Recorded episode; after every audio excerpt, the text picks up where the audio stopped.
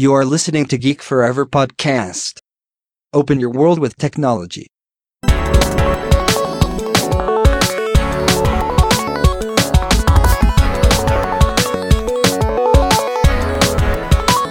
This is Geek Story.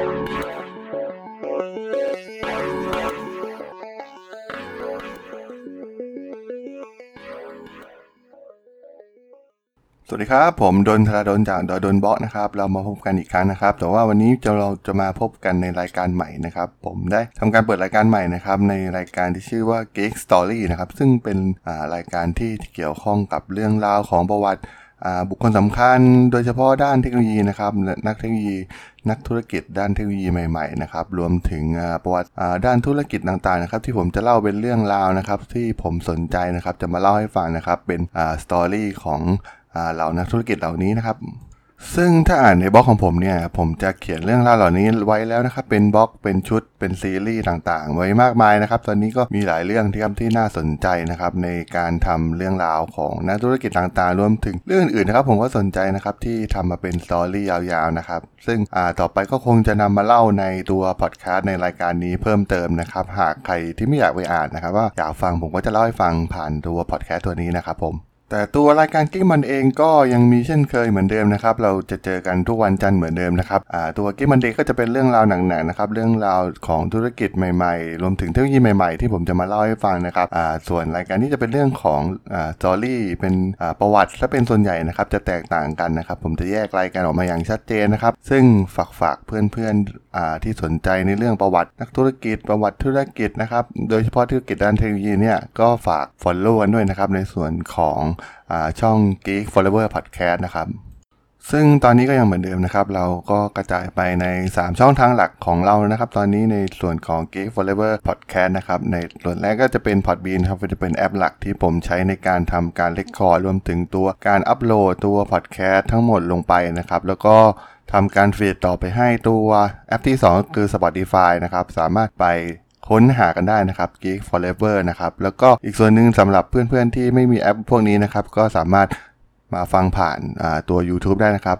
ในช่องของด.ดล็อกนะครับ สามารถาผมจะอัปโหลดไปเป็นวิดีโอในส่วนของอพอดแคสต์ในทุกตอนนะครับ รวมถึงทุกรายการนะครับ ต่อจากนี้ครับผมสำหรับรายการ Geek Story ในตอนแรกนะครับ ผมจะพูดถึงเรื่องของ Mark Zuckerberg นะครับ CEO ของบริษัท social network ยักษ์ใหญ่อย่าง Facebook นะครับ ซึ่งก็ต้องบอกว่าผมเนี่ยเป็นคนหนึ่งที่สนใจประวัติของตัว Mark Zuckerberg นี่เป็นอย่างมากเลยนะครับ การที่เขาก้าวขึ้นมาเป็นเศรษฐีพันล้านอายุน้อยที่สุดในโลกในเวลาอย่างรวดเร็วเนี่ยมันเป็นเรื่องที่ไม่ธรรมดาอย่างแน่นอนนะครับซึ่งหากเรามองกันเผินๆเนี่ย Mark Zuckerberg เนี่ยมันดูเหมือนเด็กเนิร์ดคนหนึ่งนะครับที่เรียนเก่งมากๆ แต่ต้องบอกว่าคนเก่งในประเทศอเมริกาเนี่ยโดยเฉพาะทางด้าน computer science เนี่ยมันมีอยู่จำนวนมากนะครับ ซึ่งการก้าวผ่านคำว่าเด็กเนิร์ดแล้วก็มาสร้างบริษัทที่ยิ่งใหญ่อย่าง Facebook จนมีผู้ใช้งานกว่าพันล้านคนเนี่ยมันเป็นเรื่องที่น่าสนใจเป็นอย่างมากนะครับ ซึ่งก็มีหลายคนนะครับให้คำนิยามกับมาร์คซักเกอร์เบิร์กนะครับว่าเป็น CEO ที่เป็น CEO สุดประเด็จการนะครับมีความเบ็ดเสร็จเด็ดขาดอ่ามีให้เห็นตลอดนะครับสำหรับมาร์คซักเกอร์เบิร์กในการบริหารงาน Facebook ในทุกช่วงครับตั้งแต่เริ่มต้นไป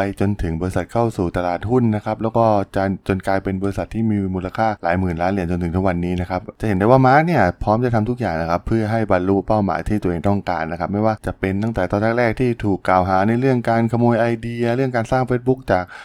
สองพี่น้องวินเคิลวอตนะครับหรือว่าการถีบส่งผู้ร่วมก่อตั้งเองอย่างเอด a r โดสวาลินนะครับออกจากบริษัทอย่างไรเยื่อใยเลยครับจนเป็นที่มาของการฟ้องร้องกันอย่างยาวนานนะครับกว่าจะยอมตกลงกันในที่สุดในภายหลังนะครับ ซึ่งแม้ว่าการฟ้องร้องเหล่านี้นะครับจะมีการปกปิดข้อมูลไม่ให้เผยแพร่ออกสู่ภายนอกนะครับแต่ก็ได้มีหนังสือเล่มหนึงนะครับที่มาตีแผ่ความเป็นไปของม้าตั้งแต่เริ่ม ต้นก่อตั้ง Facebook จนกลายไปเป็นบริษัทยักษ์ใหญ่ของอเมริกานะครับเราจะเห็นเส้นทางของมาร์คนะครับว่าผ่านประสบการณ์ต่างๆมามากมายอย่างยิ่งนะครับ ผ่านการเล่าของหนังสือเรื่องนี้นะครับโดยเป็นหนังสือที่ชื่อว่า The Accidental Billionaire นะครับผม ซึ่งก็ต้องบอกว่าตัวมาร์คซักเกอร์เบิร์กเองนะครับกว่าจะผ่านมาถึงจุดนี้อย่างที่เราเห็นในปัจจุบันนะครับแล้วได้ทำเรื่องต่างๆไว้มากมายนะครับกับวีรกรรมมากมายต้องเรียกได้ว่าเป็น CEO ที่เป็น CEO สุดแสบคนหนึ่งเลยนะครับของ Silicon Valley นะครับผมแล้วถ้าถามว่าจุดเริ่มต้นของเรื่องราวทั้งหมดของการ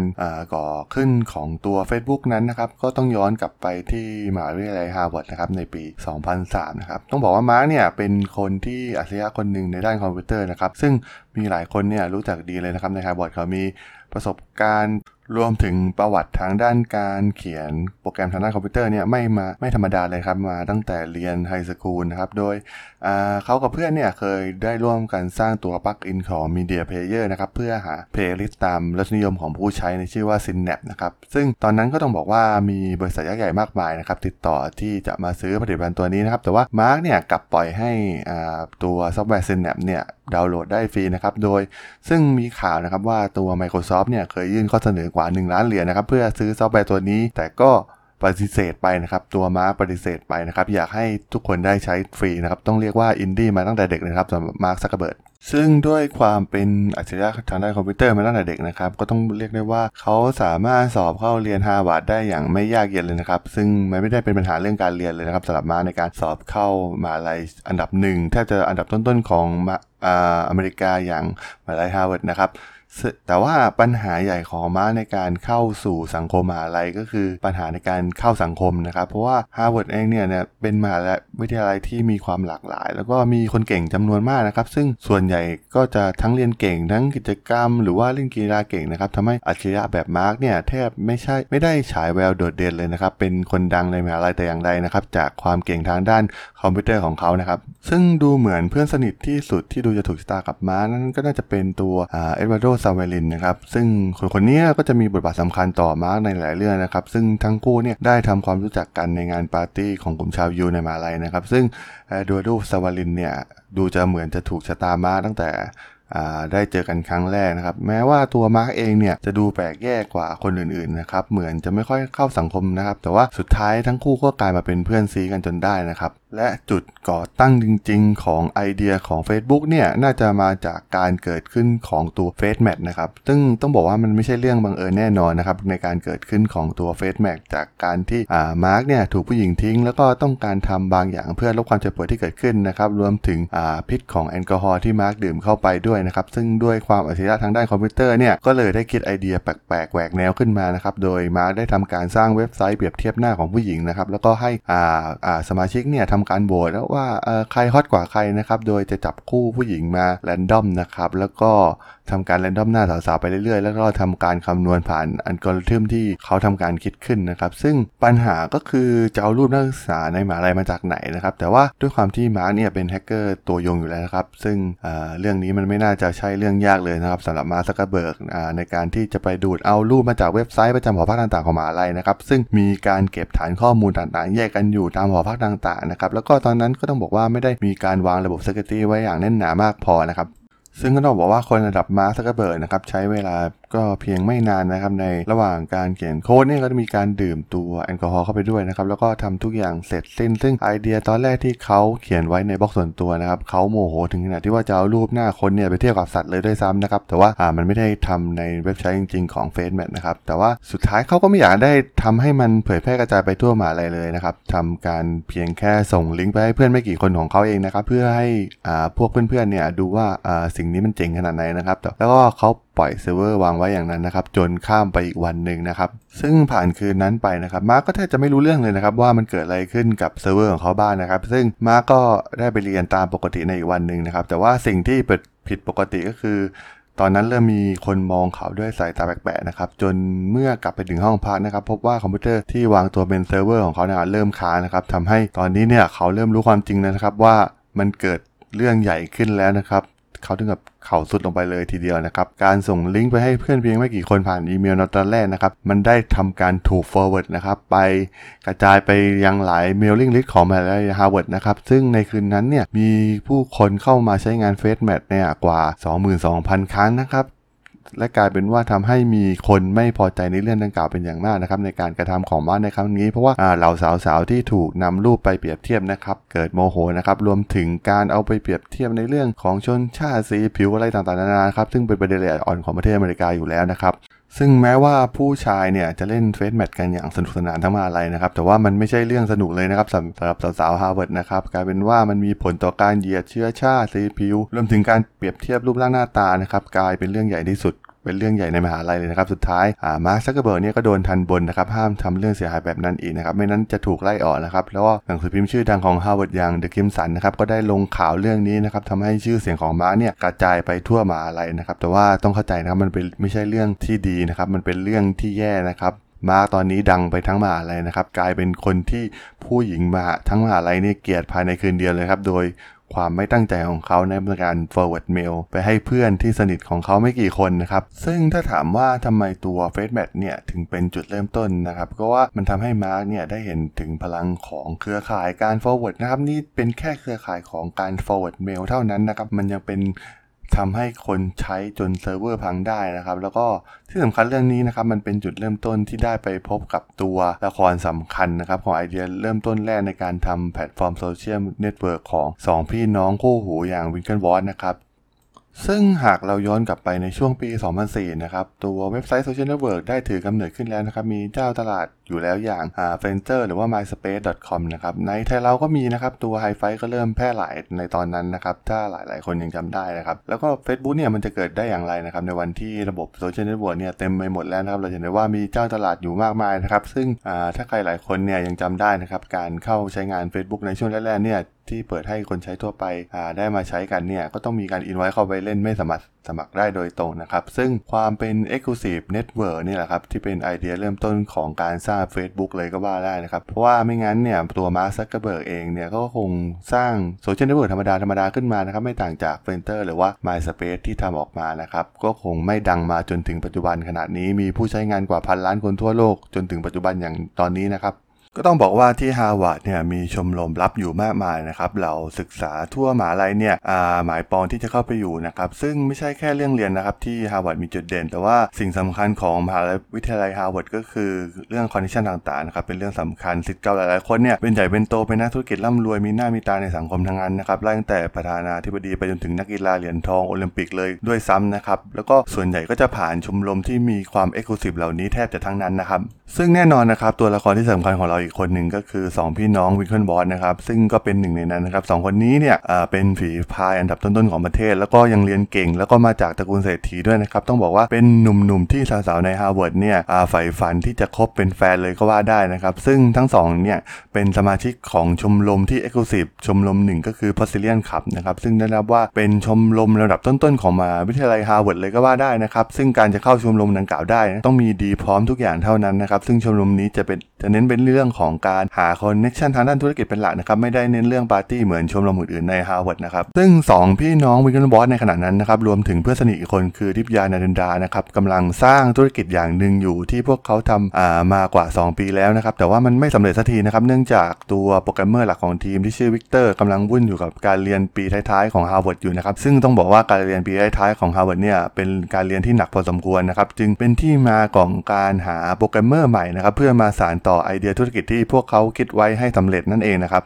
ซึ่งหลังจากชื่อเสียงของมาร์คซักเกอร์เบิร์กเนี่ยดังกระฉ่อนไปทั่วมหาลัยนะครับ โดยที่ได้ลงหนังสือพิมพ์มหาลัยอย่าง The Crimson นะครับทำให้ชื่อเสียงของมาร์กเนี่ยชื่อเสียงแย่ๆเนี่ยกระจายไปทั่วมหาลัยเลยครับแต่ว่าก็ต้องบอกว่าทำให้ไปถึงหูของสองพี่น้องวิคเนวอตนะครับแล้วก็พาร์ทเนอร์ธุรกิจอีกคนอย่าง Divya Narendra นะครับที่กำลังหาโปรแกรมเมอร์คนใหม่มาสานฝันไอเดียธุรกิจของพวกเขาพอดีนะครับจนในที่สุดนะครับทั้ง 4 คนก็ได้พบเจอกันนะครับอ่ามาร์กที่กำลังชื่อเสียงแย่เนี่ยจาก Facemash ต้องการกู้ชื่อเสียงตัวเองกลับมานะครับรวมถึงไอเดียธุรกิจแสนบรรเจิดของตัว 2 พี่น้อง Winklevoss เองเนี่ยก็คือการใช้อีเมลตระกูล harvard.edu นะครับซึ่งเป็นอีเมลที่ exclusive สุดๆ เฉพาะนักศึกษาหรือศิษย์เก่าของ Harvard เท่านั้นนะครับ ซึ่งไอเดียของพวกเขาเนี่ยจะแตกต่างจากโซเชียลเน็ตเวิร์กอย่าง f e n t e r หรือ MySpace นะครับก็คือความเป็น exclusive network นี่เองนะครับใช้เฉพาะภายในมหาวิทยาลัยเท่านั้น ซึ่งมันดูใกล้ชิดกว่านะครับนักศึกษาก็สามารถนำข้อมูลส่วนตัวต่างๆเนี่ยมาลงได้อย่างไม่ค่อยที่จะเป็นห่วงในเรื่องส่วนตัวสักเท่าไหร่นะครับเพราะว่าอย่างน้อยมันก็คือคนใช้ในมหาวิทยาลัยเท่านั้นนะครับแล้วก็สิ่งสำคัญที่ขับเคลื่อนชีวิตในมหาวิทยาลัยก็คือการได้ลุ้นการเดทกับสาวๆ มากหน้าหลายตา โดยการทำความรู้จักผ่านเครือข่ายสังคมสุด e x c l u s i v e แห่งนี้นะครับ ซึ่งต้องถือว่าเป็นไอเดียที่ใหม่มากในขณะนั้นนะครับ เพราะว่าส่วนใหญ่โซเชียลเน็ตเวิร์กที่มีอยู่ในตลาดเนี่ย จะเป็นโซเชียลเน็ตเวิร์กแบบเปิด ซึ่งจะมีคนมากหน้าหลายตาเข้ามานะครับทำให้มันไม่เป็น connection แบบที่สนิทกันจริงๆนะครับในการจะเปิดเผยข้อมูลต่างๆ ทั้งรูปภาพทั้งข้อความอะไรต่างๆนะครับ และแน่นอนนะครับมาร์กก็ได้ตกลงที่จะเป็นโปรแกรมเมอร์ให้กับโปรเจกต์นี้ทันทีนะครับเพราะว่าไอเดียนี่ยมันเป็นไอเดียที่เข้าท่าอย่างชัดเจนนะครับไม่ต้องมีการแฮกระบบใดๆเหมือนตัว f a c e m a t นะครับทุกคนสามารถนำเอาข้อมูลรูปภาพต่างๆ เข้าสู่ระบบได้ด้วยตัวเองนะครับแล้วก็ที่สำคัญก็คือมาร์กก็หวังว่าโปรเจกต์นี้เนี่ยจะทำให้กู้ชื่อเสียงที่ย่ำแย่ของเขาที่ทำไว้กับ f a c e m a t ให้กลับมาแจ้งเกิดในมหาลัยได้อีกครั้งนะครับ แต่หลังจากได้ไอเดียการสร้างโซเชียลเน็ตเวิร์กแบบ exclusive จาก 2 พี่น้อง Winklevoss ไปแล้วนะครับทาง 2 พี่น้องเนี่ยแทบจะไม่รู้เลยนะครับว่ามาร์กเนี่ยกำลังแอบสร้างโปรเจกต์โซเชียลเน็ตเวิร์กขึ้นมาอีกตัวนะครับ โดยใช้ชื่อว่า The Facebook ซึ่งเป็นชื่อแรกนะครับ ก่อนที่จะมาเปลี่ยนเป็น facebook.com จนถึงทุกวันนี้นะครับ ซึ่งแม้ไอเดียหลาย ๆ อย่างเนี่ยจะไม่เหมือนกันเลยสักทีเดียวนะครับ เพราะว่าทาง Harvard Connection จะมีส่วนของเว็บเป็นการหาคู่เดทนะครับแต่ key หลัก ๆ ที่เหมือนกันก็คืออความเป็น Exclusive Network ซึ่งเป็น key feature หลักของทั้ง The Facebook แล้วก็ Harvard Connection ของ 2 พี่น้องวิกเกนวอตนะครับ แต่ก็ต้องบอกว่าหลาย ๆ ฟีเจอร์นั้นมาร์กก็ได้ใส่เพิ่มเข้าไปเองนะครับใน The Facebook โดยเน้นให้เป็นโซเชียลเน็ตเวิร์กแบบ Exclusive จริง ๆ นะครับ มีการสร้างโปรไฟล์ มีการ invite friend มีการแชร์รูปภาพ แล้วก็เพิ่มความสนใจต่าง ๆ นะครับ เช่นคลาสเรียน กิจวัตรประจำวันของนักศึกษาของภายในมหาวิทยาลัยนะครับ โดยเอาทั้งหมดเนี่ยยัดมาไว้ในระบบออนไลน์ทั้งหมดนะครับ ซึ่งความเป็นโซเชียลเน็ตเวิร์กนั้นต้องบอกว่า The Facebook ของมาร์กเนี่ยมีมากกว่า แนวคิดแรกของ Harvard Connection ของ 2 พี่น้องWinklevoss อย่างเห็นได้ชัดนะครับ ซึ่งมาร์กมองอเว็บของ 2 พี่น้องเนี่ยเป็นแค่เว็บหาคู่เดทออนไลน์เท่านั้นนะครับ ต้องบอกว่าในมหาวิทยาลัยฮาร์วาร์ดเนี่ยมาร์กก็แทบจะมีเพื่อนอยู่ไม่กี่คนนะครับ แต่ว่าบุคคลที่มาร์กสนิทที่สุดเนี่ยก็น่าจะเป็นเอดูอาร์โดซาเวรินนะครับ ดังที่ได้เคยกล่าวไว้ตั้งแต่แรกนะครับ ซึ่ง ก็ไม่มีใครรู้จริงๆนะครับว่าทำไมมาร์กเนี่ยไม่ยอมสร้าง Harvard Connection กับทีมงานของ w i n k e n b o s นะครับทั้งที่มีทั้งทุนทรัพย์รวมถึงมี connection มากมายนะครับเพราะว่าสองพี่น้องเนี่ยเป็นลูกเศรษฐีตรงนี้เนี่ยก็ยังไม่มีใครรู้อย่างชัดเจนนะครับว่าเป็นเพราะอะไรนะครับหรือว่ามาร์กเนี่ยคิดว่าตัวเองเนี่ยสามารถสร้างสิ่งที่ยิ่งใหญ่กว่า 2 พี่น้องคู่นี้ได้ด้วยตัวเองนะครับ ซึ่งในตอนนั้นนะครับ ตัวเอดูอาร์โดซาเวรินเนี่ย ก็ได้เข้าร่วมชมรม exclusive อีกชมรมหนึ่งก็คือชมรมฟีนิกซ์นะครับ ซึ่งเป็นชมรมชื่อดังแห่งหนึ่งของฮาร์วาร์ดด้วยนะครับ แล้วก็ ในวันสุดท้ายของการคัดเลือกเข้าชมรมนี่เองนะครับที่มาร์กได้เข้ามาคุยเรื่องไอเดียของ The Facebook ให้เอดูอาร์โดซาเวรินฟังนะครับซึ่งซาเวรินก็งงว่าทำไมต้องเลือกเขานะครับเพราะว่าเพื่อนร่วมห้องที่เป็น roommate ของมาร์กอย่างตัวดัสตินมอสโควิดเองเนี่ยก็จะเป็นโปรแกรมเมอร์ฝีมือดีนะครับซึ่งมีฝีมือไม่ต่างจากมาร์กซักเคอร์เบิร์กเลยด้วยซ้ำนะครับน่าจะช่วยเหลือมาร์กได้ดีกว่าตัวซาเวรินที่ไม่มีความรู้ทางด้านการเขียนโปรแกรมเลยด้วยซ้ำนะครับ แต่สิ่งสำคัญที่ตัวซาเวรินมีก็คือเรื่องของเงินทุนตั้งต้นนั่นเองนะครับ เพราะว่าตัวเอดูอาร์โดซาเวรินเนี่ยเป็นเซียนเป็นเซียนในเรื่องของเกี่ยวกับเรื่องอุ ตุนิยมวิทยานะครับซึ่งมีความเกี่ยวข้องกับราน้ำมันราคาน้ำมันที่ผันผวนนะครับโดยตัวเขาเองเนี่ยสามารถทำนายพายุเฮอริเคนที่จะพัดเข้าฝั่งได้นะครับส่วนนี้ทำให้ในช่วงปิดเทอมก่อนหน้านี้เนี่ยสามารถทำกำไรได้จากการซื้อขายน้ำมันล่วงหน้าได้กว่า 3 0 0แสนเหรียญเลยนะครับซึ่งเรื่องนี้เนี่ยเป็นเรื่องดังพอสมควร แล้วก็เป็นส่วนหนึ่งที่ทำให้เขาเนี่ยสามารถเข้าชมรมฟีนิกซ์ที่เข้ายากแสนยากชมรมหนึ่งของฮาร์วาร์ดได้นะครับซึ่งนอกจากเรื่องเงินแล้วนะครับมาร์คซึ่งเป็นคนที่ไม่ค่อยมีปฏิสัมพันธ์กับใครนะครับ โดยแทบจะไม่รู้เรื่องเกี่ยวกับความสัมพันธ์แล้วก็จะมาสร้างโซเชียลเน็ตเวิร์กโดยไม่มีความรู้เรื่องการปฏิสัมพันธ์กับคนรอบข้างเนี่ยมันก็ค่อนข้างแปลกประหลาดอยู่นะครับ การมีเอดูอาร์โดซาเวรินเนี่ยจะช่วยเหลือทั้งเรื่องเงินรวมถึงคอยเป็นที่ปรึกษาในเรื่องของฟีเจอร์ต่างๆ ของ The Facebook ในเวอร์ชันแรกได้อย่างดีนะครับ ว่าควรมีฟีเจอร์อย่างไรบ้างนะครับในสังคมมหาวิทยาลัยที่มีการขับเคลื่อนด้วยเรื่องของเซ็กซ์เรื่องของอการลุ้นที่จะหาคู่เดทซึ่งเป็นสิ่งที่มาร์คซักเคอร์เบิร์กเนี่ยไม่ถนัดเป็นอย่างยิ่งนะครับในตอนนั้น โดยมีการตกลงกันชัดเจนตั้งแต่แรกนะครับ โดยมาร์กจะแบ่งให้มีการส่วนแบ่ง 70 ต่อ 30 นะครับ โดยจะให้เอดูอาร์โดซาเวรินเนี่ย 30%สำหรับเงินตั้งต้น 1,000 เหรียญนนะครับ ซึ่งตรงนี้เนี่ยเอาไว้เป็นค่าเซิร์ฟเวอร์รวมถึงค่าซอฟต์แวร์ต่างๆ เนี่ยให้ตัว The w e b b o o k เองเนี่ยสามารถออนไลน์ได้ โดยไม่ทำให้เซิร์ฟเวอร์พังเหมือนครั้งที่ทำ Facemash ที่ใช้คอมพิวเตอร์ส่วนตัวอีกนะครับ ซึ่งแล้วก็ ตัวมาร์คซักเคอร์เบิร์กเองเนี่ยก็ได้มอบตำแหน่ง CFO ให้ดูแลเรื่องการเงินให้กับเอดูอาร์โดซาเวรินนะครับเพื่อดูแลส่วนของธุรกิจ ซึ่งตรงนี้ต้องบอกว่าเป็นงานที่ตัวเอดูอาร์โดซาเวรินเนี่ยเป็นงานถนัดของเขาอยู่แล้วนะครับเพราะว่าเขาเนี่ยเก่งในเรื่องของด้านทางธุรกิจอยู่แล้วนะครับโดยขณะเดียวกันนั่นเองนะครับ ก็มีการทำการอีเมลตอบโต้กับฝั่งพี่น้อง Winklevoss นะครับ โดยที่มาร์กแทบจะใช้เวลาทั้งหมดเนี่ย สร้าง The Facebook ขึ้นมานะครับ โดยไม่สนใจงานของ Harvard Connection อีกเลยนะครับ โดยเขาทำเพียงคนเดียวนะครับ โดยมีการเขียนโค้ดมากกว่าหลายหมื่นล้านบรรทัดนะครับ ซึ่งตรงนี้ก็ต้องบอกว่าไม่ใช่เป็นปัญหาของมาร์คซักเคอร์เบิร์กเลยนะครับ เพราะว่าเป็นงานที่มาร์คถนัดอยู่แล้วในเรื่องการเขียนโปรแกรมนะครับ สุดท้ายในช่วงต้นปี 2004 นะครับ มาร์คใช้เวลาประมาณ 2 อาทิตย์ในการเขียนโค้ดนะครับ แทบจะไม่ได้หลับไม่ได้นอนนะครับ โดดเรียนบ่อยมาก แล้วก็พุ่งมุ่งพัฒนาตัว The Facebook เพียงอย่างเดียวนะครับ จนมันเสร็จสมบูรณ์พร้อมออนไลน์ และฟีเจอร์ที่สำคัญสุดท้ายที่มาร์กได้ใส่เข้าไปใน The Facebook นะครับ นั่นก็คือฟีเจอร์ที่สำคัญมาก ถือว่าเป็น killing feature ของการเปิดตัว The Facebook เลยก็ว่าได้นะคือ relationship status นะครับ ซึ่งตัวฟีเจอร์นี้เนี่ยเป็น key หลักที่สำคัญนะครับ ที่ทำให้คนแห่เข้ามาใช้ เพราะว่าทำให้รู้ทันทีนะครับว่ามีใครโสดหรือไม่โสด หรือว่าหากต้องการหาแฟนมันเหมือนคล้ายๆ กับป้าย ห้อยติดคอนะครับบอกว่าสถานะว่าเรามีแฟนแล้วหรือยังนั่นเองนะครับในที่สุดวันที่เราคอยก็มาถึงนะครับวันที่ 4 กุมภาพันธ์2004นะครับวันนี้เนี่ยเป็นวันสำคัญที่สุดของมาร์คซักเกอร์เบิร์กนะครับเพราะว่ามันเป็นวันที่ถูกบันทึกไว้ว่า เป็นวันแรกของการก่อกำเนิดเว็บไซต์โซเชียลเน็ตเวิร์กที่ยิ่งใหญ่อย่าง Facebook อย่างเป็นทางการนะครับโดยมาร์คได้ทำการนัดตัว Eduardo Saverin ไว้ที่หอพักนะครับเพื่อทำการเตรียมฉลองการเปิดเว็บนะครับซึ่งเมื่อมาร์คมาถึงนะครับ ตัว Eduardo Saverin เนี่ยรออยู่แล้วนะครับ แล้วก็ได้แก้ไขเวอร์ชั่นสุดท้ายนิดหน่อยนะครับ ก่อนที่พร้อมที่จะทำให้มันออนไลน์สำเร็จนะครับ และแน่นอนนะครับว่าการที่จะทำให้มันดังตั้งแต่แรกเนี่ย mailing list เนี่ยเป็นสิ่งสำคัญมากนะครับ ที่จะมีการส่งต่อ forward ให้มากที่สุด ให้มาใช้งาน The Facebook นะครับ ซึ่งตัว mailing list ของตัว Eduardo s a v e l i n เนี่ยก็อยู่ที่ชมรม Phoenix อยู่แล้วนะครับ ซึ่งเป็นชมรมชื่อดังของมหาลัยนะครับ กลายเป็น key สำคัญอย่างแรกเลยก็ว่าได้นะครับ ที่ทำให้ The Facebook เนี่ยดังกระฉูดมาก เพราะว่าหาก forward ไปให้ mailing list ของ Mark Zuckerberg นะครับ ซึ่งมีเพื่อนก็น้อยนิดนะครับ แล้วก็วนเวียนอยู่ในคณะวิทยาการคอมพิวเตอร์นะครับ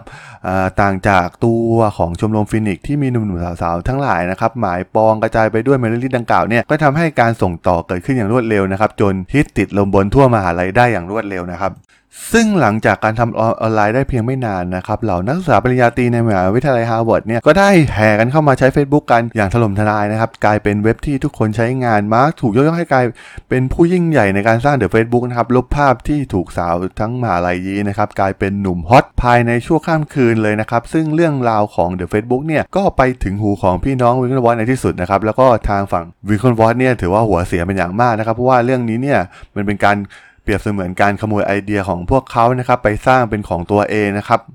ต้องบอกว่าหลังจากนั้นไม่นานนะครับนักศึกษาทั่วมหาลัยก็แห่กันมาใช้ The Facebook นะครับกว่า 5,000 คนนะครับซึ่งคำว่าการคุยต่อใน Facebook เนี่ยกลายเป็นเรื่องของปกติของนักศึกษาในมหาลัยฮาร์วาร์ดไปแล้วนะครับสิ่งที่ The Facebook ทำและแตกต่างจากตัวโซเชียลเน็ตเวิร์กอื่นๆที่มีอยู่แล้วอย่าง f ฟ e เซอร์หรือ MySpace นั่นก็คือจำนวนเวลาที่ใช้งานของ user นะครับซึ่งใครที่ใช้งาน The Facebook ในช่วงแรกๆเนี่ยต้องเรียกได้ว่าใช้แบบติดหนึบเลยทีเดียวนะครับต้องมาคอย refresh รอดู activity ต่างๆ ที่เกิดขึ้นแทบทุกๆ นาทีนะครับแล้วก็นี่คือพลังของโซเชียลเน็ตเวิร์กที่เป็นเครือข่ายสังคมอย่างแท้จริงนะครับซึ่งตอนนี้นะครับชื่อของมาร์คซักเกอร์เบิร์กเนี่ยก็ดังไปทั่วมหาลัยฮาร์วาร์ดเลยนะครับมีแต่คนอยากรู้จักมาร์คซักเกอร์เบิร์กนะครับทั้งที่ก่อนหน้านี้เนี่ยเป็นคนที่แทบจะอยู่ในหลืบมุมมืดของฮาร์วาร์ดนะครับไม่มีใครเคยสนใจเลยด้วยซ้ำนะครับแม้จะเรียนเก่งขนาดไหนก็ตาม ตอนนี้สาวๆเริ่มตามถามหาตัวมาร์คซักเกอร์เบิร์กนะครับอยากทำความรู้จักจนไปถึงขั้นที่ว่าอยากออกเดทกับมาร์คซักเกอร์เบิร์กเลยด้วยซ้ำนะครับแต่คนที่โกรธโมโหหัวฟัดหัวเหวี่ยงที่สุดนะครับน่าจะเป็น 2 พี่น้อง Winklevoss แล้วก็ Divya Narendra นะครับที่เป็น partner ธุรกิจนะครับที่ตอนแรกเนี่ยหวังจะให้ตัว Harvard Connection เนี่ยกลายเป็นธุรกิจสตาร์ทอัพของตัวเองนะครับเพื่อทำการสร้างตัว แต่กลับกลายเป็นว่าถูกมาร์คซักเกอร์เบิร์กเนี่ยขโมยไอเดียไปสร้าง The Facebook เสียอย่างนั้นนะครับ ตอนนั้นทั้ง 3 จึงรีบทำอะไรสักอย่างนะครับ เพื่อหยุดยั้ง The Facebook ไม่ให้เผยแพร่ให้มากที่สุดนะครับ โดยมีการเริ่มจากการปรึกษาพ่อของพี่น้อง Winklevoss นะครับ โดยได้รับคำแนะนำทางด้านทีมกฎหมายของพ่อนะครับ ให้ส่งหนังสือไปยังมาร์คนะครับ เพื่อให้หยุดเผยแพร่ The Facebook อ่าเป็นอย่างแรกที่พวกเขาทำนะครับ ซึ่งหลังจากมาร์คได้รับหนังสือทางกฎหมาย เพื่อหยุดเผยแพร่นะครับ แต่ดูเหมือนตอนนี้เนี่ยมาร์คแทบจะไม่สนใจอะไรเลยด้วยซ้ำนะครับ เพราะว่าคิดว่า The Facebook เนี่ยต่างกับ Harvard Connection ของ Winklevoss อยู่มากนะครับแล้วก็ไม่มีโค้ดส่วนใดที่นำมาจากโครงสร้างเดิมของ Harvard Connection เดิมเลยด้วยซ้ำนะครับ แต่คนที่สนใจเรื่องนี้จริงๆเนี่ยกลับกลายเป็น Eduardo Saverin นะครับผู้ร่วมก่อตั้ง The Facebook และควบตำแหน่ง CFO อยู่ด้วยนะครับที่ดูเหมือนจะร้อนรนกับหนังสือแจ้งหยุดให้เผยแพร่ดังกล่าวนะครับ เพราะว่าเมื่ออ่านดูแล้วจริงๆเนี่ยมันค่อนข้างซีเรียสนะครับแล้วก็ถูกเขียนมาด้วยทนายมืออาชีพที่เตรียมฟ้องร้องมาร์คซักเกอร์เบิร์กนะครับหากไม่ทำการหยุดเผยแพร่ แต่แม้ตัว Eduardo Saverin เนี่ยจะกระวนกระวายยังไงนะครับ แต่ว่าเขาก็ยังเชื่อใจมาร์กอยู่ดีนะครับ ว่าการสร้าง The Facebook เนี่ย มันแทบจะไม่เหมือนไอเดียของ Harvard Connection เลยนะครับ แต่ว่า Facebook The Facebook เนี่ยเป็นการสร้างสรรค์ขึ้นมาใหม่ของมาร์คซักเกอร์เบิร์กแทบจะทั้งสิ้นนะครับ ซึ่งเมื่อไม่ได้รับการตอบสนองทางฝั่งตัวพี่น้องวิกเกนวอร์เนี่ยก็พยายามตามล่าหาตัวมาร์กนะครับเพื่อมาคุยนะครับโดยมาร์กเนี่ยก็พยายามหลบหนีโดยตลอดนะครับเลี่ยงการพูดคุยโดยตรงกับ Winklevoss นะครับโดยซึ่งสองพี่น้องเนี่ยสุดท้ายเนี่ยก็ต้องใช้วิธีการสุดท้ายก็คือการเข้าพบอธิการฮาร์วาร์ดนะครับ ซึ่งตอนนั้นก็คือ Larry Summers นะครับ ซึ่งเป็นอดีตรัฐมนตรีคลังของประเทศสหรัฐอเมริกาเลยนะครับ แต่การเข้าพบกับ Larry Summers เนี่ยก็ต้องพบกับความผิดหวังอีกครั้งกับ 2 พี่น้องวิกเนวอนนะครับเนื่องจาก Summers เองเนี่ยมองว่าเป็นเรื่องของนักศึกษานะครับที่มีปัญหากันเองในมหาลัยเนี่ยจะไม่เข้าไปยุ่งในเรื่องนี้นะครับซึ่งมีการพูดประโยคเด็ดอย่างหนึ่งไว้นะครับก็คือนี่ไม่ใช่วิถีทางของฮาร์วาร์ดนะครับจิตวิญญาณของฮาร์วาร์ดคือการสร้างสิ่งใหม่ๆนะครับซึ่งพวกคุณควรจะไปสร้างสิ่งใหม่ๆแทนอย่าไปยึดติดกับสิ่งเดิมนะครับซึ่งเรื่องนี้เนี่ยก็ทำให้สองพี่น้องหัวฟัดหัวเหวี่ยงมากขึ้นกว่าเดิมนะครับ ที่ไม่สามารถทำอะไรมาร์คซักเกอร์เบิร์กได้เลย หลังจากลองทดลองใช้มาหลายวิธีแล้วนะครับ และแน่นอนนะครับว่าความคิดตั้งแต่แรกของมาร์กเนี่ยไม่ไม่ได้สร้าง The Facebook ขึ้นมาเพื่อใช้แค่ในนักศึกษามหาลัยฮาร์วาร์ดเท่านั้นนะครับเขาต้องการที่จะให้นักศึกษาทั่วสหรัฐอเมริกาเนี่ยได้ใช้แพลตฟอร์มนี้นะครับซึ่งมันพิสูจน์แล้วว่า work อย่างยิ่งนะครับที่มหาวิทยาลัยฮาร์วาร์ดนะครับซึ่งการที่นักศึกษาฮาร์วาร์ดเนี่ยติด The Facebook กันงอมแงมขนาดนี้เนี่ย มันแสดงให้เห็นถึงการที่มีการดีไซน์มาอย่างดีของ The Facebook นะครับที่จะนำเอาชีวิตในรั้วมหาวิทยาลัยเนี่ยมายัดลงในออนไลน์แพลตฟอร์มนะครับที่เป็นเว็บไซต์ในนั้นนะครับ ซึ่งแน่นอนนะครับว่ามันไม่เป็นเรื่องยากเลยที่จะขยายไปยังมหาวิทยาลัยอื่น ๆ ในรูปแบบเดียวกันนะครับ สำหรับแผนแรกของมาร์คซักเกอร์เบิร์กเองก็คือการกระจายไปที่มหาวิทยาลัย top ๆของอเมริกาก่อนนะครับ เช่นมหาวิทยาลัยเยล โคลัมเบีย สแตนฟอร์ด เป็นต้นนะครับ ซึ่งการที่จะทำให้บรรลุแผนดังกล่าวเนี่ยดูเหมือนการที่จะทำสองคนกับเอดูอาร์โดซาเวรินเหมือนเดิมเนี่ยมันจะ เริ่มจะเกินกำลังของทั้งคู่นะครับ เพราะว่ามันเริ่มจะเป็นงานที่เพิ่มมากขึ้นนะครับ จึงเป็นที่มาของการเพิ่มทีมงาน โดยทีมงานชุดแรกเนี่ยก็เอาคนใกล้ตัวก่อนเลยนะครับ ก็คือดัสตินมอสโควิตซ์และคริสฮิวส์นะครับซึ่งเป็นเพื่อนร่วมห้องหรือ roommate ของมาร์คนะครับ โดยดัสตินมอสโควิตซ์เนี่ยแม้จะเรียนตัวเศรษฐศาสตร์นะครับ แต่ว่าเป็นอัจฉริยะทางด้านคอมพิวเตอร์ จึงให้มาเป็นหัวหน้าฝ่ายเทคโนโลยี แล้วก็มาช่วยเขียนโค้ดช่วยเหลือมาร์คซักเกอร์เบิร์กนะครับ ส่วนตัวคริสฮิวส์นะครับจะดูแลเรื่องการประชาสัมพันธ์หรือว่า PR ให้ The Facebook ดังกระฉูดกว่าเก่านะครับ โดยจะแบ่งหุ้นให้โดยการตัดจากส่วนแบ่งของมาร์คไปให้นะครับ ส่วนเอดูอาร์โดซาเวรินเนี่ยก็จะดูแลเรื่องการเงินเหมือนเดิมนะครับ โดยเป็น CFO ของบริษัท แล้วก็คงหุ้นไว้ที่ 30%ตามเดิมนะครับ ซึ่งตอนนี้เมื่อได้ทีมที่สมบูรณ์พร้อมขยายกิจการนะครับเดี๋ยว Facebook ก็พร้อมแล้วนะครับ ที่จะกลายเป็น social network อันดับหนึ่งของอเมริกาแทน social network เก่าๆ อย่าง f e n t e r หรือว่า MySpace นะครับ แล้วก็ก้าวสำคัญที่สุดก้าวหนึ่งก็คือการไปเปิดตลาดที่มหาวิทยาลัยสแตนฟอร์ดนะครับซึ่งเป็นการบุกเข้าใกล้ซิลิคอนวัลเลย์ครั้งแรกของมาร์คซักเกอร์เบิร์กนะครับที่ที่เป็นแหล่งบ่มเพาะสตาร์ทอัพดัง ๆ อย่างยู Yahoo Google จนกลายเป็นบริษัทหมื่นล้านเหรียญมาแล้วนะครับ และที่สำคัญนะครับมันยังเป็นที่มาของการไปจัดตัวละครที่สำคัญโคตรนะครับอย่างฌอนปาร์คเกอร์นะครับที่เป็นอดีตผู้ร่วมก่อตั้ง Napster แล้วก็เป็นแรดบอยคนหนึ่งแห่งซิลิคอนวัลเลย์เลยก็ว่าได้นะครับ ซึ่งผู้นี้เนี่ยจะมีบทบาทสำคัญมากกับ The Facebook จากสตาร์ทอัพเล็กๆนะครับให้กลายเป็นบริษัทมูลค่าหลายหมื่นล้านเหรียญนะครับ และฌอนปาร์คเกอร์นี่เนี่ยครับต้องเป็นต้องบอกว่าเป็นบุคคลชื่อดังมากนะครับ ซึ่งต้องบอกว่าเป็นส่วนหนึ่งนะครับในการปฏิวัติอุตสาหกรรมด้านดนตรีนะครับ เนื่องจากเป็นผู้ร่วมก่อตั้งบริการชายแชร์ไฟล์เพลงชื่อดังอย่าง n a p s t e r นะครับร่วมกับชอนแฟนดิงนะครับโดยเป็นการก่อตั้งตั้งแต่สมัยเรียนมัธยมด้วยซ้ำนะครับแต่ว่าได้สร้างเอฟเฟกต์ มหาศาลให้กับอุตสาหกรรมดนตรีทั่วโลกนะครับซึ่ง n a p s t e r นั้นประสบความสำเร็จใหญ่หลวงนะครับในการบรรลุเป้าหมายในการปลดปล่อยอิสระให้แก่วงการเพลงนะครับหรือ และอีกทางหนึ่งก็คือเป็นการ disrupt ธุรกิจเพลงสมัยเก่าอย่างสิ้นเชิงนะครับ ดังจะเห็นได้ว่าในวันนี้นะครับแทบจะไม่มีร้านขายซีดีเพลงต่อไปนะครับ จากเดิมที่เคยเป็นธุรกิจที่ยิ่งใหญ่มากของอเมริกานะครับซึ่งแม้สุดท้าย Napster จะถูกฟ้องร้องจากค่ายเพลงจำนวนมากจนถึงกับล้มละลายนะครับ เพราะเป็นบริการแชร์ไฟล์ เพลงที่มันเป็นเพลงผิดกฎหมายนะครับ แต่มันได้สร้างความเปลี่ยนแปลงให้กับวงการเพลงอย่างชัดเจนนะครับ การซื้อขายเพลงรูปแบบเก่าๆ ที่เป็น physical CD เนี่ยแทบจะหายไปจากตลาดเลยก็ว่าได้นะครับ แล้วก็ได้กลายมาเป็นระบบดิจิตอลแทนนะครับ แล้วก็ตอนนี้เราจะเห็นได้ว่าปัจจุบันเนี่ยก็ได้กลายพัฒนามาเป็นระบบสตรีมมิ่งอย่างที่เห็นในปัจจุบันนะครับ ซึ่งหลังจากจบไม่สวยกับตัว Napster สักเท่าไหร่นะครับฌอนปาร์คเกอร์เองก็พยายามที่จะสร้างสิ่งใหม่ๆขึ้นมานะครับโดยการปรับปรุงตัวใหม่จากหนุ่มเสเพลให้กลายเป็นนักธุรกิจเต็มตัวนะครับและได้เริ่มสร้างบริการนามบัตรออนไลน์ในชื่อว่า Plaxo นะครับซึ่งฌอนปาร์คเกอร์หวังว่าจะลบภาพลักษณ์เดิมๆของเขาจากความล้มเหลวใน Napster ให้กลับมายิ่งใหญ่ใน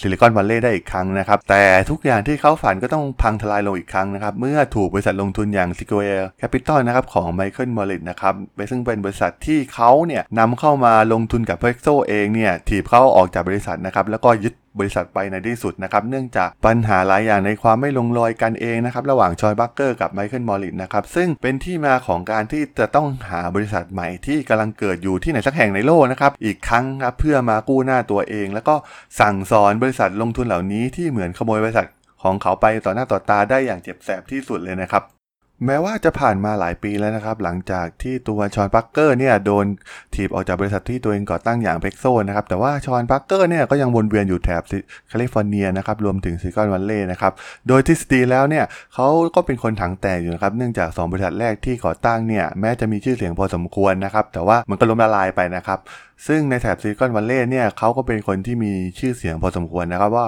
มีเพื่อนเป็นเศรษฐีมากหน้าหลายตานะครับที่เขาสนิทด้วยนะครับซึ่งชีวิตช่วงนั้นเนี่ย ใช้ชีวิตส่วนใหญ่ในการปาร์ตี้รวมถึงการมองหาสตาร์ทอัพใหม่ๆนะครับที่น่าสนใจที่จะทำให้เขาเนี่ยสามารถกลับมาเชิดหน้าชูตาได้อีกครั้งนะครับไม่ต้องล้มเหลวแบบสองครั้งแรกนะครับซึ่งในช่วงปี 2003 ถึง 2004 เนี่ยอตอนนั้นเนี่ยความ hot trend ของอโลกของเว็บเนี่ยมันอยู่ที่เครือข่ายสังคมออนไลน์นะครับที่เกิดขึ้นมากมายนะครับ ตัวอย่างเช่นตัว p นเตอร์เองหรือว่า MySpace นะครับ ซึ่ง ฌอนพาร์คเกอร์เนี่ยก็มองไว้ว่าเป้าหมายถัดไปของตัวเองก็คือ ต้องเป็นเครือข่ายสังคมสักแห่งนะครับที่จะมาเปลี่ยนโลกได้นะครับซึ่งต้องเป็นสิ่งที่ยิ่งใหญ่ลำดับถัดไปอย่างแน่นอนนะครับหลังจากที่ Google ได้ทำสำเร็จมาแล้วนะครับกับระบบ Search Engine นะครับซึ่งส่วนหนึ่งเนี่ยเขาก็ยังมีการสร้างความสัมพันธ์กับ Center ไว้เฟนเตอร์ไว้เป็นที่เรียบร้อยนะครับ โดยแนะนำบริษัทลงทุนหรือว่า VC ไปให้กับผู้ก่อตั้ง Friendster นะครับ เพราะว่า connection มากมาย คนที่สนิทในวงการจากการทำสตาร์ทอัพตัวแรกของเขาเนี่ย โดยเฉพาะอย่างยิ่งปีเตอร์ ธีลผู้ที่อยู่เบื้องหลังการก่อตั้ง PayPal เนี่ยที่กำลังก่อร่างสร้างตัวกับธุรกิจใหม่ในบริษัท VC เหมือนกันนะครับและแล้วนะครับในเดือนมีนาคมปี 2004 นะครับหลังการจบปาร์ตี้อย่างมันๆอีกคืนหนึ่งของฌอน พาร์คเกอร์นะครับเขาก็ตื่นขึ้นมาในห้องของสาวคนหนึ่งนะครับซึ่งเป็นนักศึกษาของมหาวิทยาลัยสแตนฟอร์ดนะครับที่น่าจะเป็นการควงมาจากงานปาร์ตี้นะครับโดยที่แทบจะทำจำอะไรไม่ได้เลยด้วยซ้ำนะครับแต่รู้ว่าต้องเป็นห้องของผู้หญิงแน่นอนนะครับ ซึ่งสมฉายาจริงๆนะครับว่าเป็น bad boy แห่ง Silicon Valley นะครับที่ควงผู้หญิงเปลี่ยนหน้าตาไปเรื่อยนะครับจอมปาร์ตี้ตัวจริงนะครับซึ่งหลังจากหายจากการเมานะครับก็ลุกขึ้นมานั่งแล้วก็พบว่าโต๊ะข้างที่นอนเนี่ยมีโน้ตบุ๊กที่ยังคงเปิดค้างอยู่นะครับซึ่งมันไม่ใช่โน้ตบุ๊กของเขาอย่างแน่นอนนะครับ แล้วก็เขาเนี่ยแน่นอนกิจวัตรประจำวันของฌอน พาร์คเกอร์ก็คือต้องมีการเช็คเมลในทุกๆเช้าอยู่แล้วนะครับ ซึ่งเมื่อเขา คว้าตัวโน้ตบุ๊กตัวนั้นมาแล้วครับแล้วก็พบว่าเว็บไซต์หนึ่งกำลังออนไลน์อยู่ครับเขาก็พยายามเลื่อนเว็บลงมาเพื่อตรวจสอบนะครับ แต่ว่าต้องบอกว่าสิ่ง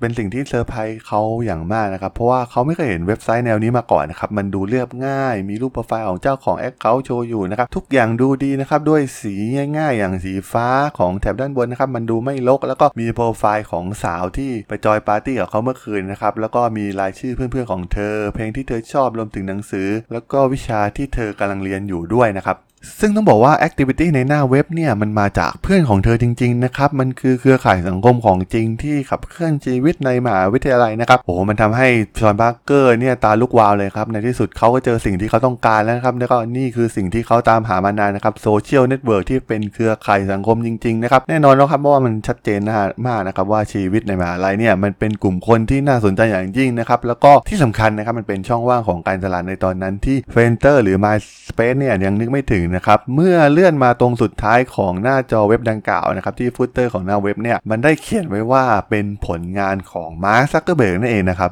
โดยในตอนนั้นนะครับ The Facebook เนี่ยได้มีการเปิดให้ใช้งานมากว่า 3 เดือนครึ่งแล้วนะครับ แล้วก็ได้ทำการกระจายไปยังหลาย ๆ มหาวิทยาลัยทั่วสหรัฐอเมริกานะครับ ตอนนั้นนะครับมีผู้ใช้งานสื่อสูงถึงกว่า 75,000 คนแล้วนะครับ ซึ่งเป็นเรื่องปกติอยู่แล้วนะครับว่าที่ค่าใช้จ่ายต่าง ๆ เนี่ยต้องเพิ่มมากขึ้นตามค่าเซิร์ฟเวอร์ต่าง ๆ นะครับที่ต้องรองรับการใช้งานที่เพิ่มมากขึ้น ซึ่งในส่วนนี้ก็ต้องเป็นเงินของเอดูอาร์โด ซาเวรินนะครับที่เป็นนายทุนหลักของ The Facebook ที่ใช้เงินกว่าหลายพันเหรียญแล้วนะครับในการลงทุนใน The Facebook นะครับ เพราะฉะนั้นในฐานะของ CFO นะครับการที่จะปล่อยให้เงินไหลออกไปเรื่อยๆแบบนี้นะครับโดยที่แทบจะไม่มีรายรับเข้ามาคงไม่ดีแน่นอนนะครับซึ่งเอดูเอดูอาร์โดซาเวรินเนี่ยก็ได้เริ่มทำการออกตระเวนหาสปอนเซอร์นะครับที่จะเข้ามานับสนับสนุนตัวเว็บไซต์ผ่านการโฆษณานะครับจึงได้มีการจัด business trip นะครับเพื่อไปที่นิวยอร์กร่วมกับมาร์คซักเคอร์เบิร์กแล้วก็แฟนสาวของเอดูอาร์โดซาเวรินนะครับที่กำลังจะมาเยี่ยมครอบครัวที่นิวยอร์กพอดีนะครับ แต่ต้องบอกว่าแม้ดูโดซาวลินเนี่ยจะพยายามนัดหา partner เพื่อมาลงโฆษณากับ The Facebook กับธุรกิจหลายรายนะครับ แต่ว่ามันไม่เคยเป็นไปด้วยความราบรื่นเลยด้วยซ้ำนะครับ เพราะว่ามาร์กเนี่ยแทบจะไม่ได้อยากสนใจให้เว็บมีโฆษณาด้วยซ้ำนะครับเพราะว่าตอนนั้นก็ยังไม่รู้นะครับว่าทิศทางของเว็บจะเป็นยังไงต่อไปนะครับโดยไม่มีปฏิสัมพันธ์กับเหล่านักธุรกิจที่จะมาสนใจจะมาลงโฆษณากับ The Facebook เลยด้วยซ้ำนะครับ แม้สถิติต่างๆของเว็บ The Facebook เนี่ยจะดูดีเป็นอย่างมากนะครับ ผู้ใช้งาน The Facebook เนี่ยมีแนวโน้มที่จะเข้ามาใช้อีกกว่า 67%นะครับ แต่ในช่วงนั้นก็ต้องยอมรับจริงๆนะครับ ว่าเครือข่ายสังคมแบบออนไลน์แบบที่ The Facebook ทำเนี่ยมันยังเป็นเรื่องใหม่ของธุรกิจนะครับ เพราะว่าเหล่านักธุรกิจต่างๆเนี่ยก็ยังไม่เข้าใจนะครับว่าเราจะใช้ประโยชน์จากมันยังไงนะครับ แต่มันมีการนัดกับคนคนหนึ่งนะครับที่มาให้ความสนใจเป็นพิเศษนะครับโดยมีการจัดขึ้นที่ร้านอาหารจีนสุดหรูแห่งหนึ่งกลางเมืองนิวยอร์กนะครับซึ่งเขาคนนั้นก็ไม่ใช่ใครครับก็คือฌอน พาร์คเกอร์นั่นเองนะครับ ซึ่งในที่สุดเนี่ยก็ได้ตามหามาร์กจนเจอนะครับ แต่ดูเหมือนว่าตัวเอดูอาร์โดซาเวรินเนี่ยจะกังวลกับนัดครั้งนี้อยู่มากนะครับ เพราะว่าชื่อเสียงที่ย่ำแย่ของฌอน พาร์คเกอร์นะครับที่เคยทำสองบริษัทที่ยิ่งใหญ่ที่สุดในอินเทอร์เน็ตเนี่ยพังพาบมากับมือแล้วนะครับซึ่งเอดูอาร์โดซาเวรินเนี่ยเองก็ไม่รู้ว่าทำไมฌอนถึงอยากพบกับอ่าพวกเขานักนะครับ แต่เมื่อฌอนมาถึงนะครับดูเหมือนมาร์กจะตื่นเต้นเป็นอย่างมากนะครับที่ได้พบกับฌอน พาร์คเกอร์ ซึ่งถ้ามองในเรื่องของคอมพิวเตอร์เป็นเนิร์ดคนหนึ่งแล้วเนี่ยฌอนถือเป็นเทพแห่งวงการนะครับถือว่าเป็นแฮกเกอร์มือฉมังเลยก็ว่าได้นะครับจึงไม่แปลกใจที่มาร์กจะดูเหมือนเทิดทูนฌอนเป็นอย่างมากนะครับผิดกับตัวเอดูอาร์โดซาเวรินเนี่ยที่มองแต่ด้านธุรกิจรายรับรายจ่ายทั้งนั้นนะครับรวมถึงความเสียข่าวคราวความเสียหายหายเรื่องเหล้ายาเป็นหนุ่มปาร์ตี้ แล้วก็เป็น bad boy แห่งซิลิคอนวัลเลย์ของฌอนปาร์คเกอร์นะครับ แต่ในสายตาของมาร์คซักเคอร์เบิร์กนะครับ ฌอนปาร์คเกอร์เนี่ยก็คือเทพเจ้าดีๆนี่เองนะครับ การพูดคุยกันเนี่ยแทบจะไม่ได้เกี่ยวกับเรื่องของ The Facebook เลยด้วยซ้ำนะครับ เป็นการร่ายยาวของฌอนปาร์คเกอร์นะครับที่ร่ายยาวประวัติส่วนตัว การผจญภัยในซิลิคอนวัลเลย์ของเขานะครับ ตั้งแต่การก่อตั้ง Napster ตั้งแต่อายุน้อยๆนะครับจนถูกฟ้องล้มละลาย แล้วก็มาสร้างบริษัทใหม่อย่าง Plaxo นะครับซึ่งเขาเนี่ยก็หวังว่าจะกู้ชื่อเสียงกลับมา แต่สุดท้ายก็ถูกถีบส่งทิ้งอย่างไม่ใยดีนะครับเรียกว่าอ่าเป็นฌอนปาร์คเกอร์โชว์เสียมากกว่านะครับเพราะว่ามีการ พูดคุยกันเรื่อง The Facebook เพียงนิดเดียวนะครับ แล้วก็เป็นการอัปเดตข่าวคราวของ The Facebook จากมาร์คซักเคอร์เบิร์กครับว่ามีอะไรอัปเดตบ้างนะครับ แล้วก็ฌอนปาร์คเกอร์ได้จากไปนะครับ โดยสัญญาว่าจะมีการติดต่อหาทางพูดคุยกันต่อกับมาร์คซักเคอร์เบิร์กในเร็วๆนี้นะครับและดูเหมือนว่าตัวมาร์คซักเคอร์เบิร์กเองเนี่ยจะปลาบปลื้มกับฌอนปาร์คเกอร์ไม่ใช่น้อยนะครับ แล้วก็ เรียกได้ว่าตัวตอนนี้เนี่ยฌอนได้เข้าไปอยู่ในใจมาร์คเป็นที่เรียบร้อยแล้วครับ แล้วก็รอแค่ว่าโอกาสจะได้คุยกันอีกครั้งเมื่อไหร่เท่านั้นนะครับ ส่วนตัวเอดูอาร์โดซาเวรินเองเนี่ยก็ยังคิดไม่ออกนะครับว่าจะทำยังไงกับตัวเว็บไซต์ The Facebook ดีนะครับ จะทำเงินกับมันได้อย่างไรนะครับ เพราะว่าตอนนี้เนี่ยค่าใช้จ่ายต่างๆเนี่ยก็ได้เริ่มเพิ่มขึ้นนะครับ แต่ว่าตัวเว็บเองเนี่ยก็ยังไม่มีทีท่าว่าจะทำเงินได้เลยนะครับ ที่สำคัญมาร์กเนี่ยยังมอง The Facebook เป็นเรื่องสนุกสนุกนะครับ เป็นความ cool เป็นความเจ๋งเท่านั้นนะครับ ไม่ได้คิดถึงเรื่อง business ใด ๆ เลยนะครับในช่วงนั้น และอีกอย่างหนึ่งก็คือตอนนั้นเนี่ยจะเป็นช่วงใกล้ปิดเทอมแล้วนะครับ ซึ่งมาร์คซักเคอร์เบิร์กเองเนี่ยกับทีมก็มีแผนที่จะพาทีมไปเที่ยวที่ซิลิคอนวัลเลย์นะครับเพื่อว่าไปซึมซับบรรยากาศการทำงาน ไปซึมซับบรรยากาศสตาร์ทอัพต่างๆที่ซิลิคอนวัลเลย์นะครับแล้วก็ที่สำคัญก็คือเป็นการเข้าใกล้แหล่งเงินทุนให้มากขึ้นนะครับส่วนตัวเอดูอาร์โดเองเนี่ยเนื่องจากยังไม่เห็นท่าทีว่า ตัวเว็บจะทำเงินได้อย่างไรนะครับ จึงเลือกไปฝึกงานตามคำแนะนำของพ่อที่นิวยอร์กแทนนะครับ แล้วก็ใช้เวลาว่างเนี่ยคอยหาสปอนเซอร์ให้กับเว็บนะครับ ที่ส่วนใหญ่เนี่ยจะมีฐานบริษัทอยู่แถบนิวยอร์กแทบจะทั้งสิ้นนะครับ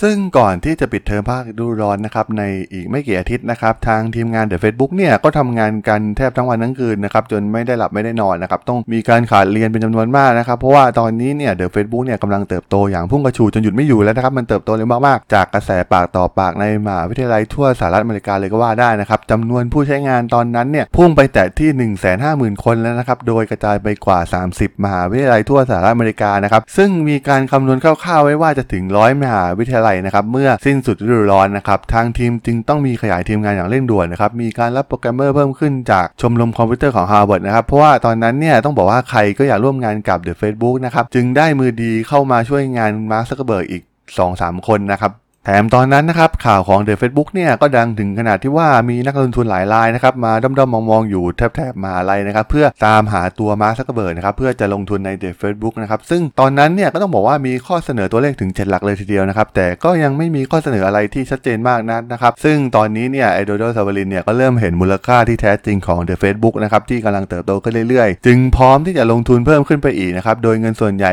ที่จ้างโปรแกรมเมอร์ค่าเซิร์ฟเวอร์รวมถึงค่าอื่นๆนะครับก็มาจากเอดูอาร์โดซาเวรินเพียงคนเดียวเท่านั้นนะครับเพราะว่ารู้อยู่แล้วนะครับว่ามาร์คซักเคอร์เบิร์กเนี่ยแทบจะไม่มีเงินจะใช้อยู่แล้วนะครับ และตัว The Facebook เองเนี่ยก็เริ่มปรับรูปแบบให้เป็นบริษัทที่ชัดเจนมากยิ่งขึ้นนะครับ มีการจดทะเบียนบริษัทใหม่นะครับในอ่ารัฐฟลอริดา ซึ่งเป็นที่อยู่ของครอบครัวเอดูอาร์โดซาเวรินนะครับ แล้วก็มีการทำการจัดสรรปันส่วนหุ้นใหม่นะครับ โดยมาร์กเนี่ยมีหุ้นลดลงเหลือเพียงแค่ 65%นะครับ แล้วก็แบ่งให้ดัสตินมอสโควิตซ์ 5%นะครับ ส่วนอ่าสัดส่วนของเอดูอาร์โดซาเวรินเนี่ยก็ยังคงอยู่ไว้ที่ 30%เหมือนเดิมนะครับซึ่งแม้ตัวเอดูอาร์โดซาเวรินเนี่ยจะไม่ค่อยสนับสนุนกับแผนการที่มาร์กจะพาทีมงานไปบุกซิลิคอนวัลเลย์สักเท่าไหร่นะครับแต่ว่าทุกอย่างก็ได้จัด เตรียมไว้หมดแล้วนะครับ โดยมาร์คได้ไปทำการจองบ้านเช่าใกล้ๆกับมหาลัยสแตนฟอร์ดไว้เรียบร้อยนะครับ ซึ่งต้องมีค่าใช้จ่ายเพิ่มนะครับ ส่วนเรื่องฝึกงานของเอดูอาร์โดเนี่ยก็ถูกจัดการไว้เรียบร้อยแล้วเช่นกันนะครับ เอดูอาร์โดจึงต้องยอมให้มาร์คเนี่ย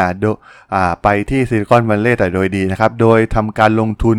เงินให้มาร์คเพิ่มขึ้นไปอีกนะครับ รวมทั้งค่าใช้จ่ายต่างๆ ที่เกิดขึ้นทั้งหมดที่ซิลิคอนวัลเลย์ด้วยนะครับ โดยตัวเอดูอาร์โดซาเวรินเนี่ยได้ลงทุนเพิ่มขึ้นไปอีก 18,000เหรียญนะครับสำหรับค่าใช้จ่ายต่างๆ ที่จะเกิดขึ้นที่อ่าแคลิฟอร์เนียที่ซิลิคอนวัลเลย์นะครับซึ่งแม้ตัวเอดูอาร์โดซาเวรินเนี่ยจะมีความกังวลอยู่บ้างนะครับ แต่เขาก็คงไม่คิดว่าจะมีอะไรเปลี่ยนแปลงได้มากมายนะครับ เพียงแค่ 2-3 เดือนเนี่ย และที่สำคัญเนี่ย การห่างกันนั้นก็ไม่ได้เป็นอุปสรรคต่อการทำงานในขณะนั้นนะครับ เพราะว่ามีอินเทอร์เน็ตเชื่อมต่อคุยงานกันได้อยู่แล้วนะครับ แล้วก็เป็นหนทางที่ตัวเองต้องการอยู่แล้วนะครับ ที่จะการไปฝึกงานที่บริษัทยักษ์ใหญ่ในนิวยอร์กนะครับ โดยเฉพาะบริษัทด้านการเงินนะครับ โดยเป็นตัวเลือกเผื่อไว้นะครับ หากสุดท้ายเนี่ยโปรเจกต์ The Facebook มันไม่ work จริงเนี่ยขึ้นมาก็ตัวซาเวรินเองก็ยังมีทางที่จะเดินต่อไปได้นะครับ เมื่อถึงช่วงปิดเทอมจริงนะครับ ทางมาร์คซักเคอร์เบิร์กเนี่ยก็ได้พาลูกทีมเนี่ยเข้ามาสู่ซิลิคอนวัลเลย์นะครับเพื่อซึมซับบรรยากาศของการสร้างผู้ประกอบการหน้าใหม่นะครับรวมถึงการสร้างสตาร์ทอัพรวมถึงเป็นสถานที่ที่บริษัทใหญ่ๆนะครับที่เริ่มก่อตั้งในโรงรถได้แจ้งเกิดกลายเป็นบริษัทหลายพันล้านเหรียญหมื่นล้านเหรียญมาแล้วหลายรายนะครับตัวอย่างให้เห็นก็คือ Yahoo Google หรือแม้กระทั่ง Apple เองก็สามารถทำได้ที่นี่นะครับซึ่งอ่า ตัวฌอนปาร์คเกอร์เนี่ยที่เคยได้สัญญากับมาร์กไว้ว่าจะนัดคุยกันอีกครั้งนะครับ ซึ่งตอนนั้นเนี่ยทั้งคู่ได้แลกเปลี่ยนอีเมลติดต่อกัน เพื่อที่จะหาโอกาสได้เจอกันอีกครั้งนะครับ โดยการมีการนัดแนะกันไว้นะครับ จะเจอกันในงานแสดงสินค้าอิเล็กทรอนิกส์ที่ลาสเวกัสในอีกไม่กี่เดือนที่จะถึงนี้นะครับ แต่มันเหมือนกับว่าทุกอย่างมันถูกลิขิตไปแล้วนะครับ ให้ทั้งฌอนปาร์คเกอร์แล้วก็มาร์คซักเบิร์กเนี่ยได้มาร่วมงานกันนะครับ เนื่องจากเนื่องจากว่าตอนนั้นเนี่ยฌอนได้มาพักอยู่กับแฟนสาวนะครับ ซึ่งเรียนปีสุดท้ายอยู่ที่มหาวิทยาลัยสแตนฟอร์ดพอดีนะครับ แล้วก็บังเอิญจริงๆนะครับที่บ้านอยู่ห่างจากบ้านที่มาร์คเช่าไว้เพียงไม่กี่บล็อกนะครับ ซึ่งในที่สุดพวกเขาทั้งสองก็ได้พบกันอีกครั้งในที่สุดนะครับ โดยแฟนสาวของฌอนตอนนั้นนะครับต้องย้ายกลับบ้านไปในอีกหนึ่งอาทิตย์นะครับ ซึ่งหลังจากนั้นก็ดูเหมือนฌอนที่จะไม่ไม่มีที่สิงสถิตแล้วนะครับ การพบกับมาร์คเนี่ยก็มันเป็นโชคชะตาอีกครั้งนะครับ ที่ฌอนเนี่ยเห็นตั้งแต่แรกแล้วครับว่า The Facebook เนี่ยต้องกลายเป็นบริษัทที่ยิ่งใหญ่ได้อย่างแน่นอนนะครับ โดยตัวฌอน ปาร์คเกอร์เองเนี่ยก็อยากมีส่วนร่วมกับมาร์คมากๆนะครับไม่ต้องพูดถึงมาร์คเลยนะครับเพราะว่ามาร์คเนี่ยมองฌอนเหมือนเทพเจ้านะครับที่ตัวเองต้องเดินตามรอยให้ได้นะครับ มันจึงเป็นอะไรที่ลงตัวมากมาร์คแทบจะไม่ต้องเอ่ยปากชวนฌอนเลยด้วยซ้ำนะครับก็เพราะว่ามันรู้อยู่แล้วนะครับว่าทั้งคู่ต้องการอะไรนะครับในการพา The Facebook ข้ามไปอีกขั้นให้ได้นะครับ ซึ่งสุดท้ายมาร์กก็ได้ชวนฌอนให้มาอยู่ด้วยกันนะครับเพราะว่าเมื่อฌอนไปถึงบ้านที่มาร์กเช่าไว้เนี่ยก็พบทีมงานของมาร์กเนี่ยมันก็ทำให้ฌอนเนี่ยรู้สึกเหมือนกับตอนที่สร้าง Napster ใหม่ ๆ เลยก็ว่าได้นะครับบรรยากาศทุกอย่างมันใช่เลยนะครับทีมงานที่นั่งเขียนโปรแกรมตลอดทั้งวันทั้งคืนนะครับถาดอาหารที่เกลื่อนกลาดอยู่เต็มบ้านรวมถึงเครื่องเล่นเกมต่างๆนะครับที่วางอยู่เรียงรายนะครับมันต้องบอกว่าเป็นบรรยากาศเดิมๆที่ฌอนเคยได้รับตอนสมัยทำ Napster แรกๆนะครับซึ่งทีมงานโปรแกรมเมอร์ที่มาร์คพามาจากชมรมคอมพิวเตอร์เนี่ยก็ล้วนแล้วแต่เป็นพวกอัจฉริยะแทบจะทั้งสิ้นนะครับ ซึ่งเป็นส่วนผสมที่ลงตัวที่สุดที่ฌอนเองเนี่ยไม่ได้พบเจอมานานแล้วนะครับ และมองว่าตัว The Facebook เองเนี่ยจะกลายเป็นบริษัทตำนานแห่งความสำเร็จที่ยิ่งใหญ่ในซิลิคอนวัลเลย์ในยุคใหม่ได้อย่างแน่นอนนะครับแต่ฌอนดูเหมือนว่าจะแปลกใจอย่างหนึ่งนะครับ ที่ไม่เห็นเอดูอาร์โดซาเวรินเนี่ยมาอยู่ในซิลิคอนวัลเลย์ด้วยนะครับ เพราะว่า ทางมาร์กเนี่ยได้บอกกับฌอนว่าเอดูอาร์โดเนี่ยต้องไปนิวยอร์กนะครับเพราะว่าเพื่อไปฝึกงานในบริษัทในนิวยอร์กนะครับซึ่งการที่ไม่มีเอโดโดซาวลินมาที่ซิลิคอนวัลเลย์เนี่ยทำให้ฌอนแทบจะตัดเขาออกจากการมีส่วนร่วมกับความยิ่งใหญ่ที่เกิดขึ้นเลยก็ว่าได้นะครับทั้งที่ตัวฌอนเองในขณะนั้นเนี่ยยังไม่ได้มีหุ้นส่วนอะไรเลยกับ The Facebook ด้วยซ้ำนะครับแต่ว่า ฌอนค่อนข้างมั่นใจนะครับว่าเอ d ว a โดเนี่ยได้พลาดการมีส่วนร่วมในการก้าวข้ามไปอีกระดับของบริษัทนี้อย่างเรียบร้อยนะครับ ซึ่งมันเป็นเรื่องธรรมดาที่เกิดขึ้นได้ตลอดนะครับที่ซิลิคอนวัลเลย์แห่งนี้นะครับ การไม่ได้มาที่ซิลิคอนวัลเลย์เนี่ยมันแสดงให้เห็นถึงความไม่มีความทะเยอทะยานนะครับที่จะสร้างอะไรที่ยิ่งใหญ่แบบนี้นะครับ ซึ่งมันต้องเป็นแบบมาร์คซักเบิร์กนะครับที่หายใจเข้าออกเป็น The Facebook ใช้เวลาทุกนาทีในทุกๆ วันอยู่กับ The Facebook นะครับ ซึ่งดูเหมือนว่าตอนนี้สถานการณ์ของเอโดโดซาบรินใน The Facebook เนี่ยจะเริ่มสั่นคลอนแล้วนะครับ แม้ว่าเขาเนี่ยจะเป็นผู้ลงทุนเงินทั้งหมดแล้วก็ถือหุ้นอยู่ 30%นะครับ แต่ว่าที่ซิลิคอนวัลเลย์ดินแดนแห่งทุนนิยมเนี่ยพร้อมจะอัดฉีดเงินได้แบบไม่อั้นนะครับ ให้กับสตาร์ทอัพที่พร้อมจะเติบโตสร้างกำไรให้กับเหล่านักลงทุนในอนาคตนะครับ และที่สำคัญนะครับมันมีเหล่านักกฎหมายอัจฉริยะมากมายด้านการลงทุนนะครับที่พร้อมที่จะพลิกแพลงบริษัท หรือยึดบริษัทที่ไม่รู้เท่าทันนะครับเหมือนที่ฌอนปาร์คเกอร์เคยโดนถีบส่งจากบริษัทที่ตัวเองสร้างมากับมือมาแล้วนะครับ อย่าง Plaxo นะครับ ซึ่งการที่ฌอนปาร์คเกอร์เนี่ยก็เป็นผู้กว้างขวางแห่งซิลิคอนวัลเลย์คนหนึ่งนะครับ มี connection มากมายกับเหล่านักลงทุนทั่วซิลิคอนวัลเลย์การเข้ามาร่วมชายคาเดียวกับมาร์กเนี่ยมันจะส่งผลอย่างยิ่งใหญ่นะครับ ซึ่งหุ้นส่วนคนแรกผู้ร่วมสร้าง The Facebook มาตั้งแต่แรกเนี่ยแล้วก็มีการต่อสู้ มาร์คซักเบิร์กมาโดยตลอดอย่างเอดูโดซาบลินเนี่ยดูเหมือนสถานการณ์ของเขาก็เริ่มจะไม่มั่นคงกับ The Facebook แล้วนะครับ ซึ่งตรงนี้เนี่ยผมก็จะขอจบตอนนี้ไว้ก่อนนะครับ เพราะว่าค่อนข้างยาวแล้วนะครับ เราจะมาฟังกันต่อในตอนหน้านะครับจะเป็นตอนจบบทสรุปเรื่องราวทั้งหมดของการสร้าง The Facebook ของมาร์คซักเบิร์กนะครับก่อนที่จะกลายมาเป็น Facebook บริษัท ที่ social network ที่มีคนใช้งานกว่าหลายพันล้านคนทั่วโลกอย่างที่เราเห็นในปัจจุบันนะครับอตอนนี้นะครับตัวพอดแคสต์ของผมนะครับก็ได้เพิ่มรายการใหม่เข้ามาก็คือตัว Geek Story นะครับเราก็จะมีการมาเล่าเรื่องราวของธุรกิจต่างๆ ให้ฟังกันนะครับสำหรับคนที่ไม่ค่อยอยากอ่านนะครับ ซึ่งตรงนี้เนี่ยก็จะมีการนำธุรกิจอื่นๆ มาเล่าให้ฟังเพิ่มขึ้นเรื่อยๆนะครับตัว ตอนแรกเนี่ยก็จะเป็นพูดของเรื่องของตัว Facebook ก่อนนะครับ ซึ่งจะมีอีกตอนนึงนะครับจะเป็นตอนจบของบทสรุปเรื่องราวเรื่องนี้นะครับโปรดอย่าพลาดติดตามกันด้วยนะครับสำหรับคนที่ชอบเนี่ยก็อย่าลืมฝาก Follow กันด้วยนะครับในตัวพอดแคสต์ของผมนะครับในอตอนนี้มี 2 แพลตฟอร์มก็คือตัว Podbean กับตัว Spotify นะครับแล้วก็มีการอัปโหลดคลิปไปยัง YouTube ด้วยนะครับค้นหาง่ายๆนะครับก็คือ Geek Forever Podcast นะครับฝาก Follow กันด้วยนะครับสำหรับวันนี้ขอลากันไปก่อนครับ สวัสดีครับ